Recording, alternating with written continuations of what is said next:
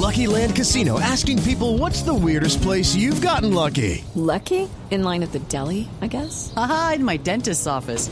More than once, actually. Do I have to say? Yes, you do. In the car before my kids' PTA meeting. Really? Yes. Excuse me, what's the weirdest place you've gotten lucky? I never win and tell. Well, there you have it. You can get lucky anywhere playing at LuckyLandSlots.com. Play for free right now. Are you feeling lucky? No purchase necessary. Void where prohibited by law. 18 plus. Terms and conditions apply. See website for details.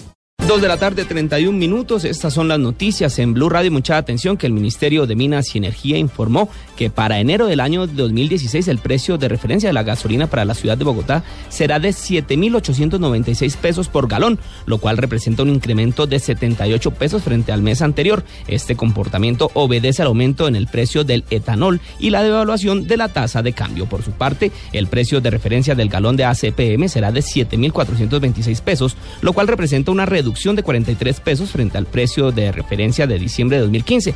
Dicha disminución no fue mayor debido al incremento en el precio del biodiesel y de la tasa de cambio. Comparado con el mismo mes del año anterior, el precio de referencia para la venta de gasolina y de ACPM en Bogotá representaron una caída de 505 pesos y de 725 pesos respectivamente. Estas reducciones son las más grandes observadas en los últimos ocho años.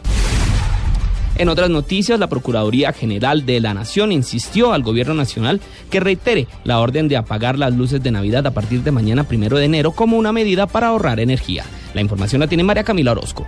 Hola, ¿qué tal? Buenas tardes. La Procuraduría General de la Nación, a través del Procurador Delegado para Asuntos Ambientales, Oscar Darío Amaya, le insistió al Gobierno Nacional en la necesidad de ordenar de manera urgente el apagado del alumbrado navideño a partir de mañana, primero de enero, debido a la grave sequía que se registra en el país por cuenta de varios incendios forestales y principalmente del fenómeno del niño. La medida es solicitada con la intención de incrementar el ahorro de energía. En la petición, el Ministerio Público pide al Gobierno Nacional que por decreto se destine el 1% de las compensaciones ambientales, de las licencias ambientales para un fondo que alimente el sistema de atención y prevención de desastres en todo el territorio nacional. María Camila Orozco, Blue Radio.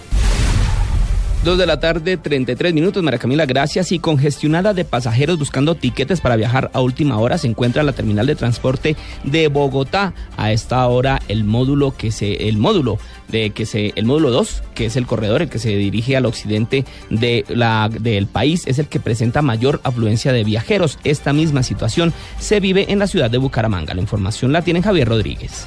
Más de 300 vehículos entre buses, busetas y taxis de transporte intermunicipal han salido de la terminal de transporte Bucaramanga a diferentes destinos de Colombia, especialmente en el oriente del país. En las últimas horas, las autoridades dicen que la afluencia de pasajeros superaron un 15% las cifras de esta misma fecha del 2014. Llego a las 8, 8 o 9 de la noche. Tarde, sí. No había otra posibilidad. Se me olvidó que pues que hoy es 31 y las oficinas están cerradas hasta el mediodía. Entonces mi envío va para Málaga. Ya no me lo recibieron. Durante la última semana del 2015, a través de la terminal de transporte de Bucaramanga, se movilizaron más de 200 mil pasajeros. En la capital santanderiana, Javier Rodríguez, Blue Radio.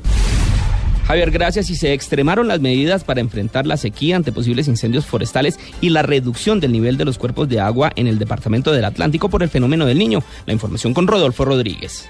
El comandante del Gaula Militar en el Caribe colombiano, el mayor Oscar Caballero, señaló que el mayor logro fue obtener una reducción en las extorsiones en la región. Recibimos con 84% lo que es la extorsión. Al año 2014 se redujo un 54% y para este año está un 33%. Han en estos dos años 386 facturas, de las cuales 136 fueron por este delito y las otras por, por narcotráfico, por microtráfico, por otros delitos que también pues ayudan a la seguridad ciudadana. El saliente comandante del Gaula fue trasladado a la tercera brigada con sede en Cali, donde iniciará operaciones a partir del 2 de enero. En Barranquilla, Rodolfo Rodríguez Llanos, Blue Radio. Y hay conmoción en Buga, en el departamento del Valle del Cauca, por el asesinato de un reconocido médico de esa ciudad. La información la tiene Hugo Mario Palomar. El médico Jaime Eduardo Mateus Castillo llegaba en su vehículo a su vivienda del barrio La Merced del municipio de Bugavalle cuando fue abordado por hombres armados que se movilizaban en una motocicleta. Los sicarios dispararon contra el galeno quien se encontraba en compañía de su pareja. El profesional murió como consecuencia del atentado a bala, mientras que su acompañante resultó gravemente herida. Mateus Castillo, de 31 años de edad, era médico del Hospital Divino Niño de Buga. Se desconocen por ahora las causas del crimen. Las autoridades revisan esta mañana algunos videos de cámaras de seguridad para tratar de identificar a los homicidas. Desde Cali, Hugo Mario Palomar, Blue Radio.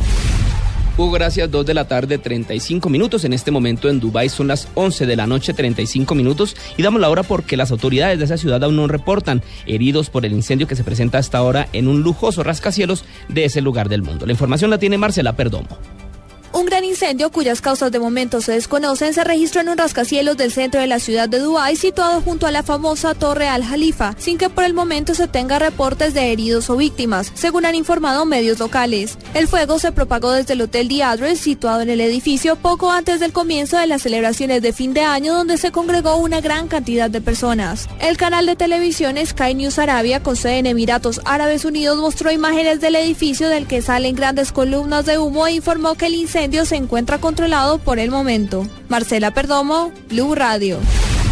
Y en deportes continúan las contrataciones de los equipos colombianos para el año 2016. Santa Fe ya tiene 12 caras nuevas en su nómina. La información la tiene Joana Quintero.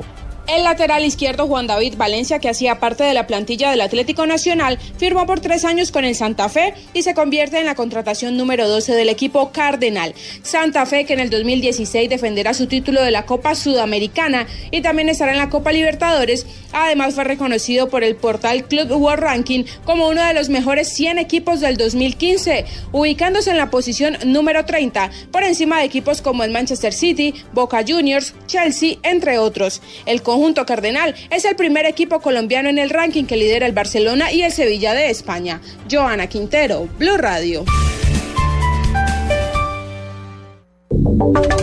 Y ahora en Blue Radio, la información de Bogotá y la región. Dos de la tarde, 37 minutos. Vamos con noticias locales. Medicina Legal destacó que el 2015 es el año en el que menos asesinatos se presentaron en Bogotá en los últimos 20 años. El reportero tiene Carlos Albino. Aunque la cifra está por consolidarse, el Instituto Nacional de Medicina Legal y Ciencias Forenses confirmó que la proyección indica que el cierre de 2015 hubo menos homicidios con respecto al año 2014. Carlos Valdés, director del Instituto Nacional de Medicina Legal y Ciencias Forenses. Se cierra este año 2015 con una cifra aproximada de homicidios de más o menos 10.500. la cifra está por consolidarse, pero se logra la cifra más, más baja en los últimos 20 años. El número exacto ronda entre 10.500 a 11.000. Está por consolidarse porque el instituto en estos días está consolidando los datos que nos reportan todos los municipios del país en el tema de homicidios. Estamos consolidando la cifra, pero sabemos que está entre 10.500 y 11.000 homicidios eh, en el país. La cifra exacta, el número exacto lo estaremos dando la semana entrante. Cabe destacar que en el año 2014 los homicidios registrados fueron 12.500, por lo que Valdés indica que fueron 2.000 vidas que se salvaron. Carlos Arturo Elvino, Blue Radio.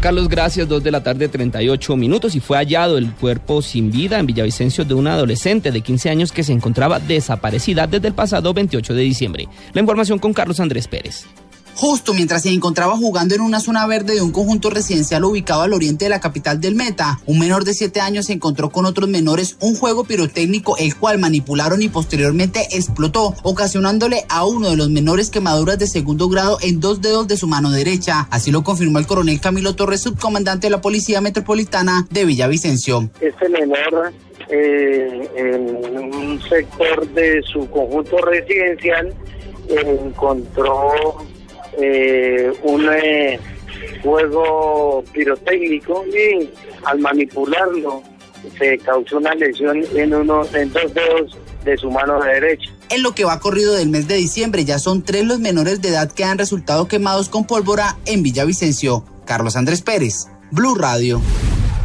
Dos de la tarde, 40 minutos. La ampliación de estas noticias en blueradio.com. Continúen con Blog Deportivo.